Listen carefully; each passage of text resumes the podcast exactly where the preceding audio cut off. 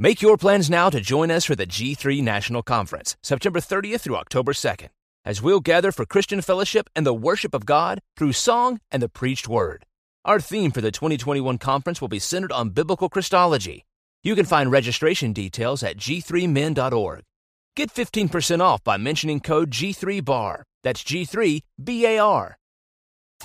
Hey, what's going on? It's your boy Pastor Chris Hernandez. And this is Jimmy De Los Santos. And we're your boys from Solarcast. We're just a couple of average guys who came out of the charismatic movement to a reformed understanding of theology. That's right. Catch us with a new episode every Tuesday morning on all the platform networks Spotify, Apple Podcasts, iHeartRadio, and the like. You can find us on Twitter and Instagram at Sola underscore cast. Also, search for us on Facebook, like the page, share the page. Let's get to the meat. Let's do it.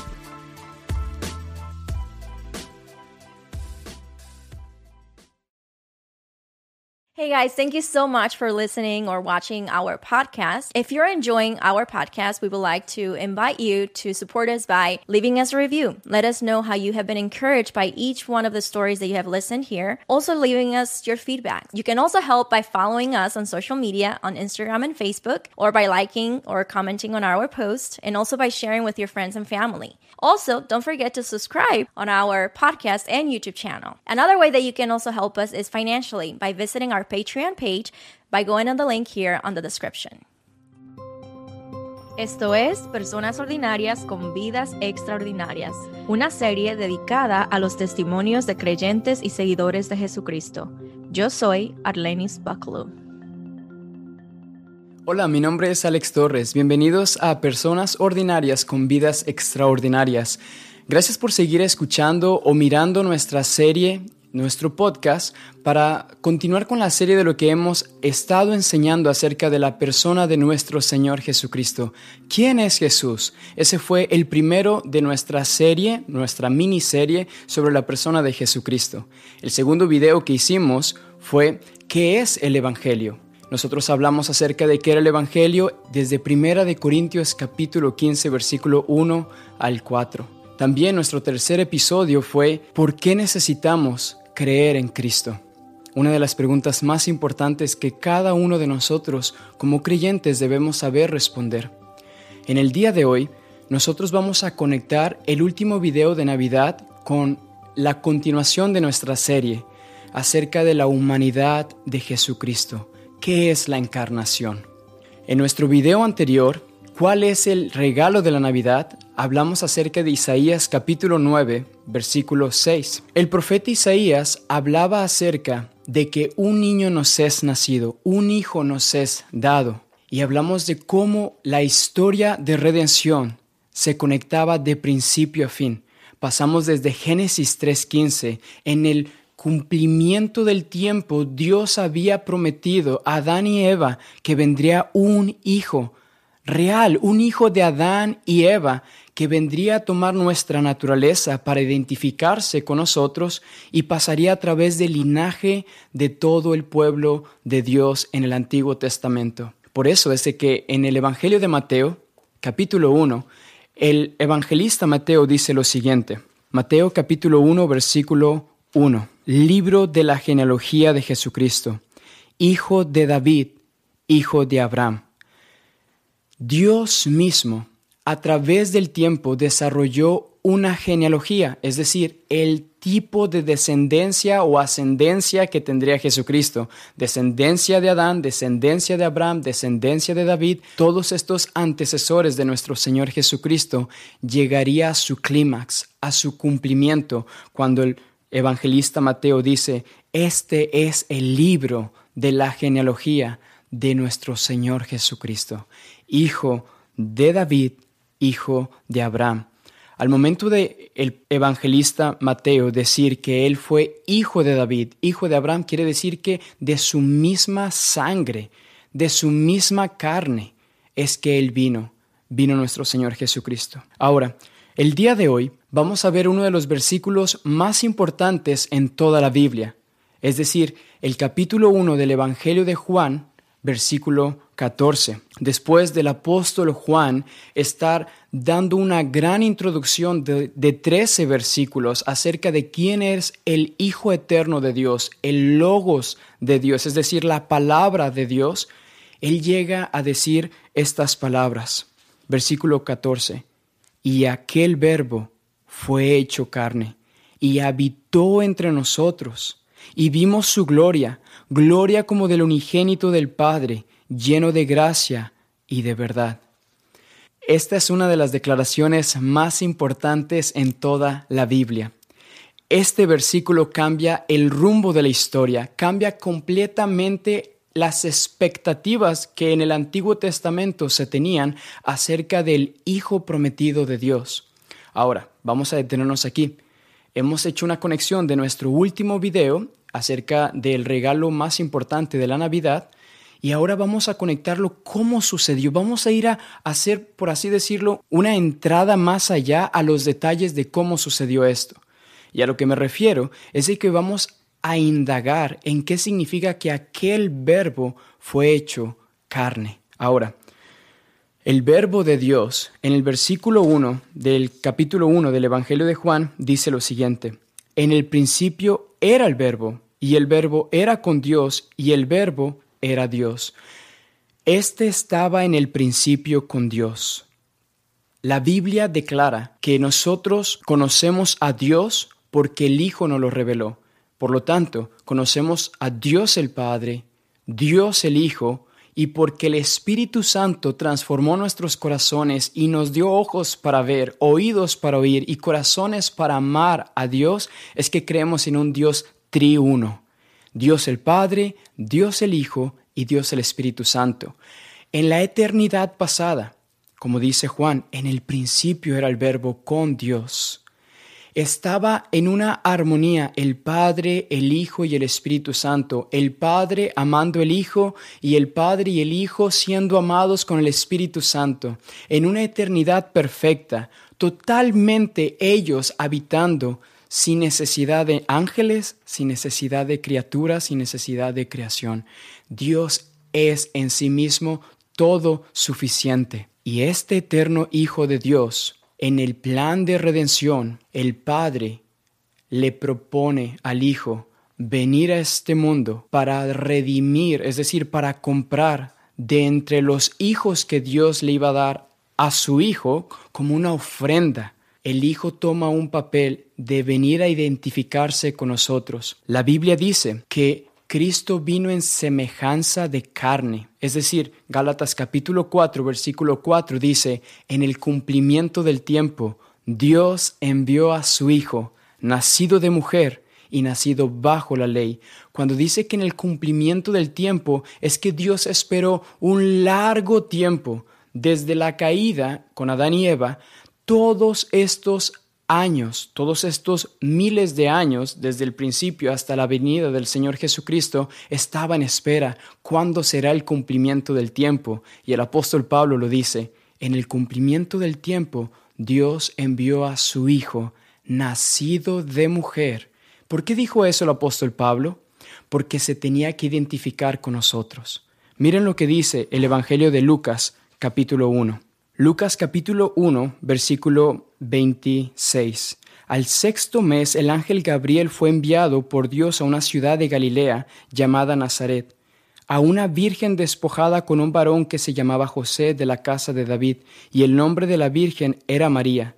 Y entrando el ángel en donde ella estaba, dijo, Salve muy favorecida, el Señor es contigo, bendita tú entre las mujeres. Mas ella, cuando le vio, se turbó por sus palabras y pensaba qué salutación sería esta. Entonces el ángel le dijo, María, no temas, porque has hallado gracia delante de Dios, y ahora concebirás en tu vientre y darás a luz un hijo, y llamarás su nombre Jesús. Esta es una de las más grandes declaraciones acerca de que la obra de intervención divina, es decir, el Espíritu Santo interviene en María para lograr en ella la concepción, es decir, concebir por obra del Espíritu Santo en María un nuevo bebé. Sigan leyendo conmigo el versículo 32 al 35. Este será grande y será llamado Hijo del Altísimo, y el Señor Dios le dará el trono de David, su padre, y reinará sobre la casa de Jacob para siempre, y su reino no tendrá fin. Entonces María dijo al ángel, ¿Cómo será esto? Pues no conozco varón. Esta es una muy buena pregunta, amigos. ¿Por qué? Porque María está diciendo cómo si no tengo todavía la oportunidad de estar en una relación íntima con mi esposo, con mi varón, ¿cómo puedo concebir?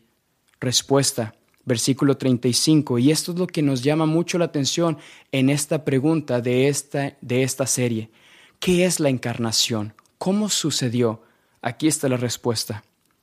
Respondiendo el ángel, le dijo, El Espíritu Santo vendrá sobre ti, y el poder del Altísimo te cubrirá con su sombra, por lo cual también el santo ser que nacerá será llamado Hijo de Dios.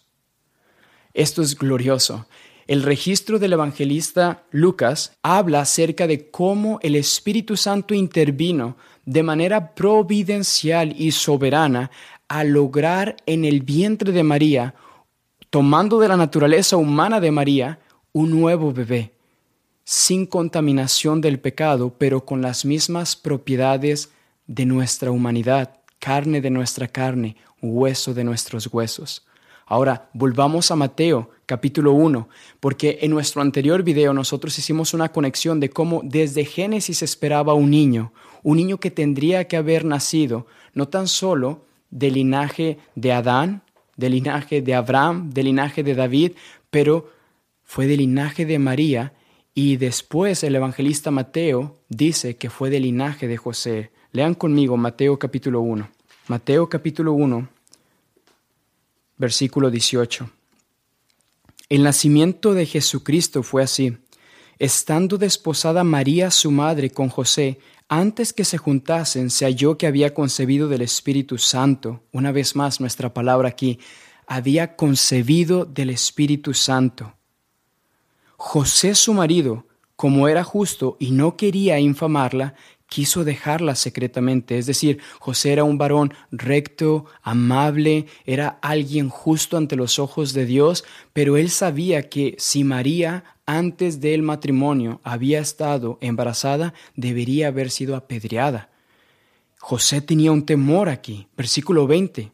Escuchen lo que dice. Y pensando él en esto, he aquí, un ángel del Señor le apareció en sueños Ahora vemos la conexión. en el Evangelio de Lucas dice lo mismo. Un ángel se le acercó a María. Aquí un ángel se le acerca a José. José, hijo de David, no temas recibir a María tu mujer, porque lo que en ella es engendrado del Espíritu Santo es. Y dará a luz un hijo y llamará su nombre Jesús, porque él salvará a su pueblo de sus pecados todo lo que la escritura dice es perfecto. Dios es perfecto, su palabra es perfecta, en cada detalle de la historia de salvación es perfecto. A Dios no se le pasó nada. Si los hombres quisieran dar algún tipo de acusación o argumento para desacreditar el cristianismo, tan solo tendrían que comprobar que no fue así la existencia de Jesús de Nazaret el nacimiento virginal de Jesús y la resurrección de Jesús. Y esto es muy importante que lo digamos desde este momento, porque Jesús fue literalmente un hombre, plenamente hombre, verdaderamente hombre, completamente hombre.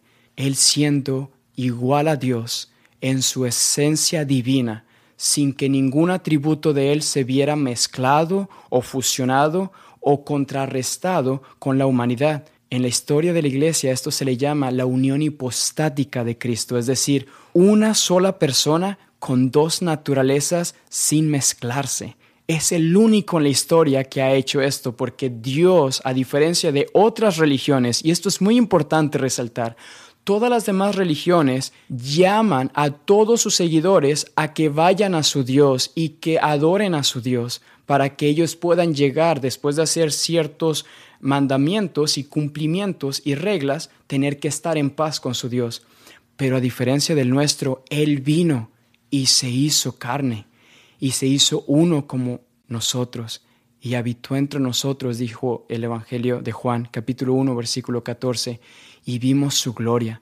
Él vino a nosotros. De hecho, Él vino para hacer el mismo sacrificio en vez de nosotros hacer algo por Él, Él vino a hacer la paz entre Dios y los hombres.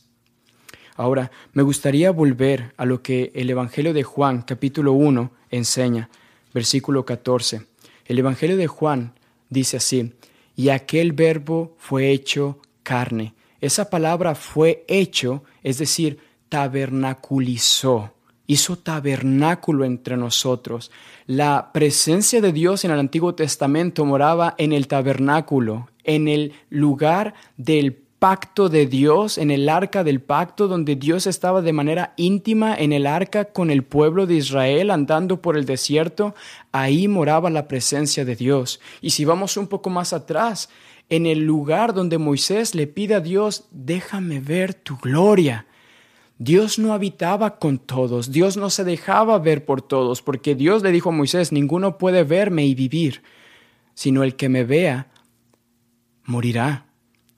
Pero el apóstol Juan dice, el completo Dios eterno se ha hecho limitado en carne. El infinito se hizo finito. El todopoderoso se hizo débil. El que tenía el control de todo lo que pasa en los cielos y en la tierra fue puesto en el vientre de una madre, no teniendo el control él mismo como humano de lo que sucedía en el vientre, pero como Dios teniendo el control de la misma creación y del vientre mismo de María. El Espíritu Santo de Dios intervino en la encarnación de Cristo. Dios el Padre intervino en formar el cuerpecito de un nuevo bebé en el vientre de María. El Padre intervino en darle un cuerpo a nuestro Señor Jesucristo. Y Cristo mismo dice que Él se introdujo a este mundo por su propia voluntad. No es que lo hayan mandado a la fuerza, Él vino por amor a su novia, por amor a su iglesia. Ahora, voy a leer con ustedes una de las confesiones que detalla esto de una manera más sublime, porque los puritanos en la Confesión de Londres de 1689 lo dicen de la siguiente manera en la sección de Cristo el Mediador, capítulo 8, en el párrafo 2, dice lo siguiente.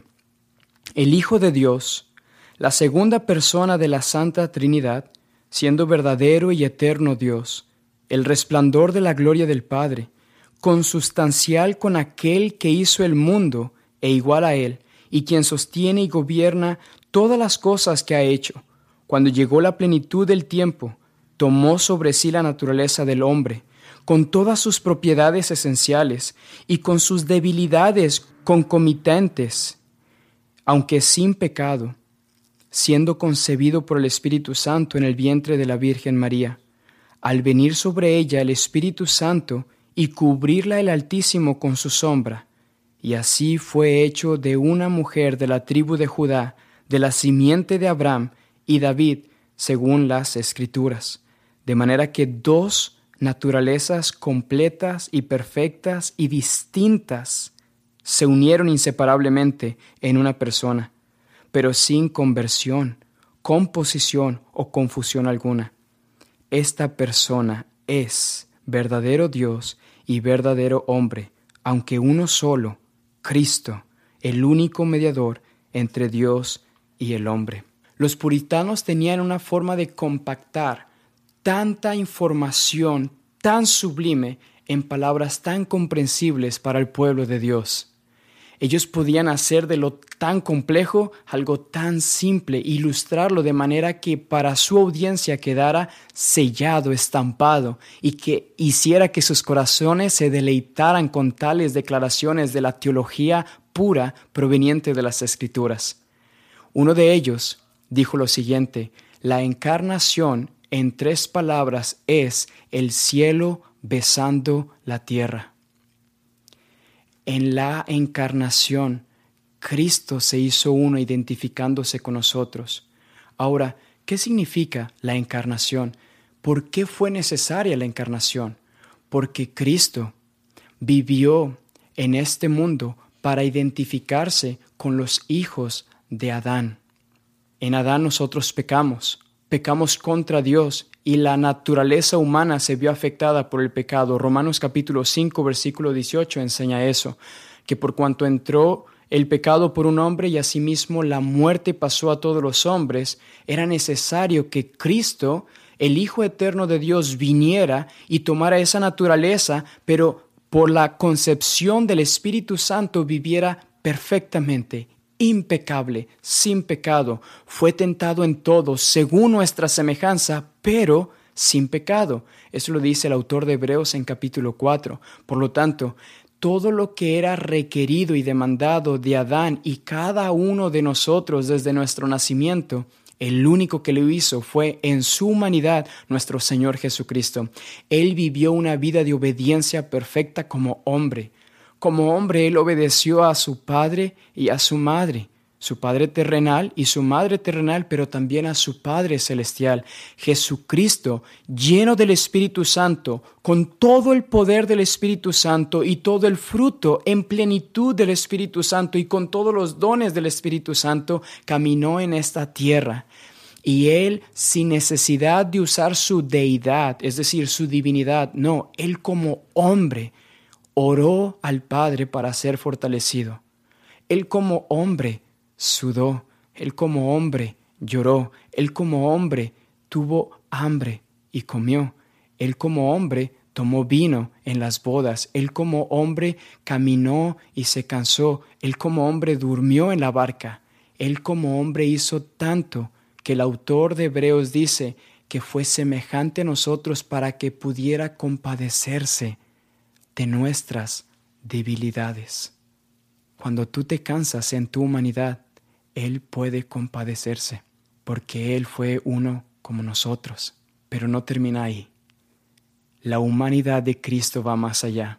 Esto es doloroso de explicar, pero es necesario. No debemos de confundir que Él en su humanidad no tuvo ningún tipo de efecto exterior a Él. Al contrario, la creación es una creación contaminada con el pecado. La humanidad a su alrededor eran humanos que pecaban contra Él, lo insultaban a Él. Él vivió perfectamente 30 años y, tres años hizo ministerio. Durante tres años enseñándole a sus discípulos, Él caminó entre los suyos para que nosotros siguiéramos sus pisadas. La humanidad de Cristo quiere decir que Él cumplió la perfecta ley de Dios en todos sus mandamientos, el mandamiento número uno y el mandamiento número diez. Todos los mandamientos los cumplió un hombre, Jesucristo hombre. De hecho, el apóstol Pablo le dice a Timoteo, en 1 de Timoteo capítulo 3, dice lo siguiente. 1 de Timoteo capítulo 3, versículo 16. Este es un himno conocido y cantado en la iglesia temprana. Dice así, 1 Timoteo capítulo 3 versículo 16, e indiscutiblemente grande es el misterio de la piedad. Él fue manifestado en carne. La reina Valera dice Dios, hablando de, de Dios, pero en el texto griego no se encuentra la palabra teos, Dios, por lo tanto se alude que es Dios, pero el texto original dice Él fue manifestado en carne justificado en el Espíritu, visto de los ángeles, predicado a los gentiles, creído en el mundo, recibido arriba en gloria. La declaración de canto de la iglesia primitiva era, Él fue manifestado en carne. El Dios de toda la plenitud la majestad en las alturas se vistió de carne. Es como si Dios hubiera dicho, voy a enviar un regalo a la humanidad y lo envolveré en su propia carne. En la humanidad, Dios introdujo un regalo a este mundo y lo vistió de nuestra carne. Fue Cristo Jesús. Ahora, nuestro Señor Jesucristo vivió una vida de obediencia perfecta, llegó a la cruz y en la cruz recibió el castigo que nosotros merecíamos en su carne. Esto es bien importante, esto es uno de los elementos más importantes porque Cristo no hizo como que tomó un cuerpo humano para morir, no, Él realmente tuvo un cuerpo que fue traspasado en sus manos, traspasado en sus pies y traspasado en su costado. Dios castigó a su propio Hijo en la cruz. Esto es el Evangelio, el Evangelio que salva a pecadores, que Cristo como un hombre verdaderamente sustituyó a otros pecadores hombres y en la cruz recibió la condena y el castigo que todos nosotros merecíamos. Es en la cruz cuando él gritó como hombre, Elí, Elí, lama sabactani. Dios mío, Dios mío, ¿por qué me has abandonado? El abandono lo recibió Jesucristo hombre. Hay un solo Dios y un solo mediador entre Dios y los hombres. Él es, Él es tu Salvador. Él es el Señor. ¿Por qué somos salvos? Porque hace más de 2021 años un hombre, Jesús de Nazaret, un carpintero, colgado en un madero, cargó el castigo que tú y yo merecíamos y la ira de Dios fue sobre de él. Él fue sepultado, su cuerpo físico fue sepultado, pero su cuerpo físico por el poder del Espíritu Santo, el mismo Espíritu Santo que lo colocó en el vientre fue el mismo Espíritu Santo que lo colocó en la tumba y fue el mismo Espíritu Santo que lo resucitó de entre los muertos al tercer día. Y es el mismo Espíritu Santo que, como dice en Hechos capítulo 1, lo ascendió a los cielos y en los cielos los ángeles aparecieron y los discípulos estaban viendo y los ángeles le dijeron, este mismo Jesús que estáis viendo ascender, así mismo volverá. Jesucristo volverá con su cuerpo glorificado. ¿Qué quiere decir glorificado? Que será transformado. Fue transformado. Su cuerpo es las primicias, es decir, el primogénito, el primero en probar y gustar un cuerpo glorificado. Nosotros hablamos de la primera creación en el principio y la nueva creación cuando Cristo vuelva. Bueno, la primera creación es estos cuerpos que nosotros vemos afectados y contaminados con el pecado. En la nueva creación, nuestros cuerpos ya no tendrán ningún tipo de síntoma de pecado, de dolor, de llanto, de lágrimas, de enfermedad. Ya no habrá más pecado que nos interrumpa en nuestra adoración y devoción a Dios. Lo vamos a disfrutar con nuestros cuerpos. Tendremos cuerpos nuevos, totalmente habilitados para cantarle. A ti que te gusta cantarle, cantarás sin que se te salga un gallo. No podrás decir ya jamás, oh, ¿por qué me equivoqué? Esta era mi canción favorita, lo que sea. Y aquellos predicadores al aire libre, cuando se les va la voz de tanto estar predicando las buenas nuevas de salvación, ya no habrá más eso. Nuestros cuerpos funcionarán perfectamente para adorarle a Él, exaltarle a Él, cantarle a Él, como dice el salmista, alabaré a mi Dios mientras viva, cantaré salmos al Señor mientras viva. Nosotros podremos disfrutar de una eternidad con cuerpos, nuestros cuerpos siendo transformados a la imagen del Hijo de Dios. Él ahora tiene un cuerpo glorificado, y así como Él se fue, Él volverá y nosotros también tendremos cuerpos transformados. La humanidad es esencial y es vital entenderla en su encarnación porque es parte de las enseñanzas de la Biblia que hablan acerca de nuestra salvación. Ahora, no creer en el nacimiento virginal en la humanidad de Cristo es no creer en el Evangelio. Nosotros creemos en un Dios de milagros. Eso fue un milagro. No lo podemos explicar de ninguna otra manera. Así que te animo a ti, si tú no crees en la Biblia y tú no crees en Dios, si tú no crees en este Jesús de Nazaret que nació en una virgen, te animo. Y de hecho la Biblia te ordena, arrepiéntete, cree en el Señor Jesucristo, no pospongas más con tu necio corazón el tratar de refutar la verdad que se te está enseñando. Dios dice en la Biblia, que la ira de Dios se revela desde el cielo contra toda impiedad e injusticia de los hombres que detienen con injusticia la verdad. Esta verdad de la naturaleza humana de Jesús, el Hijo eterno de Dios, que es divino y que es hombre, un, una sola persona con dos naturalezas, es el único que te puede dar la paz a ti con Dios. Él es nuestra paz la paz de Dios se encarnó para que nosotros gustáramos del don de la paz y de la comunión con Dios por los siglos de los siglos. Amigo que estás viendo este video, arrepiéntete de tus pecados, confía en este Cristo. Es glorioso, es irresistible, todo el codicioso, es único por excelencia. Todo su amor es dulce, sus promesas siempre fieles. Él nunca falla, Él nunca falla. Su amor todo, todo lo supera.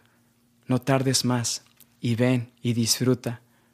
Ven y ve que el Señor es bueno. Pruébalo, gusta de Él. Es tan irresistible en todas sus perfecciones. Esta es una de ellas, su encarnación, para que las, el cielo toque la tierra, besando la tierra, haciéndose como uno, como nosotros.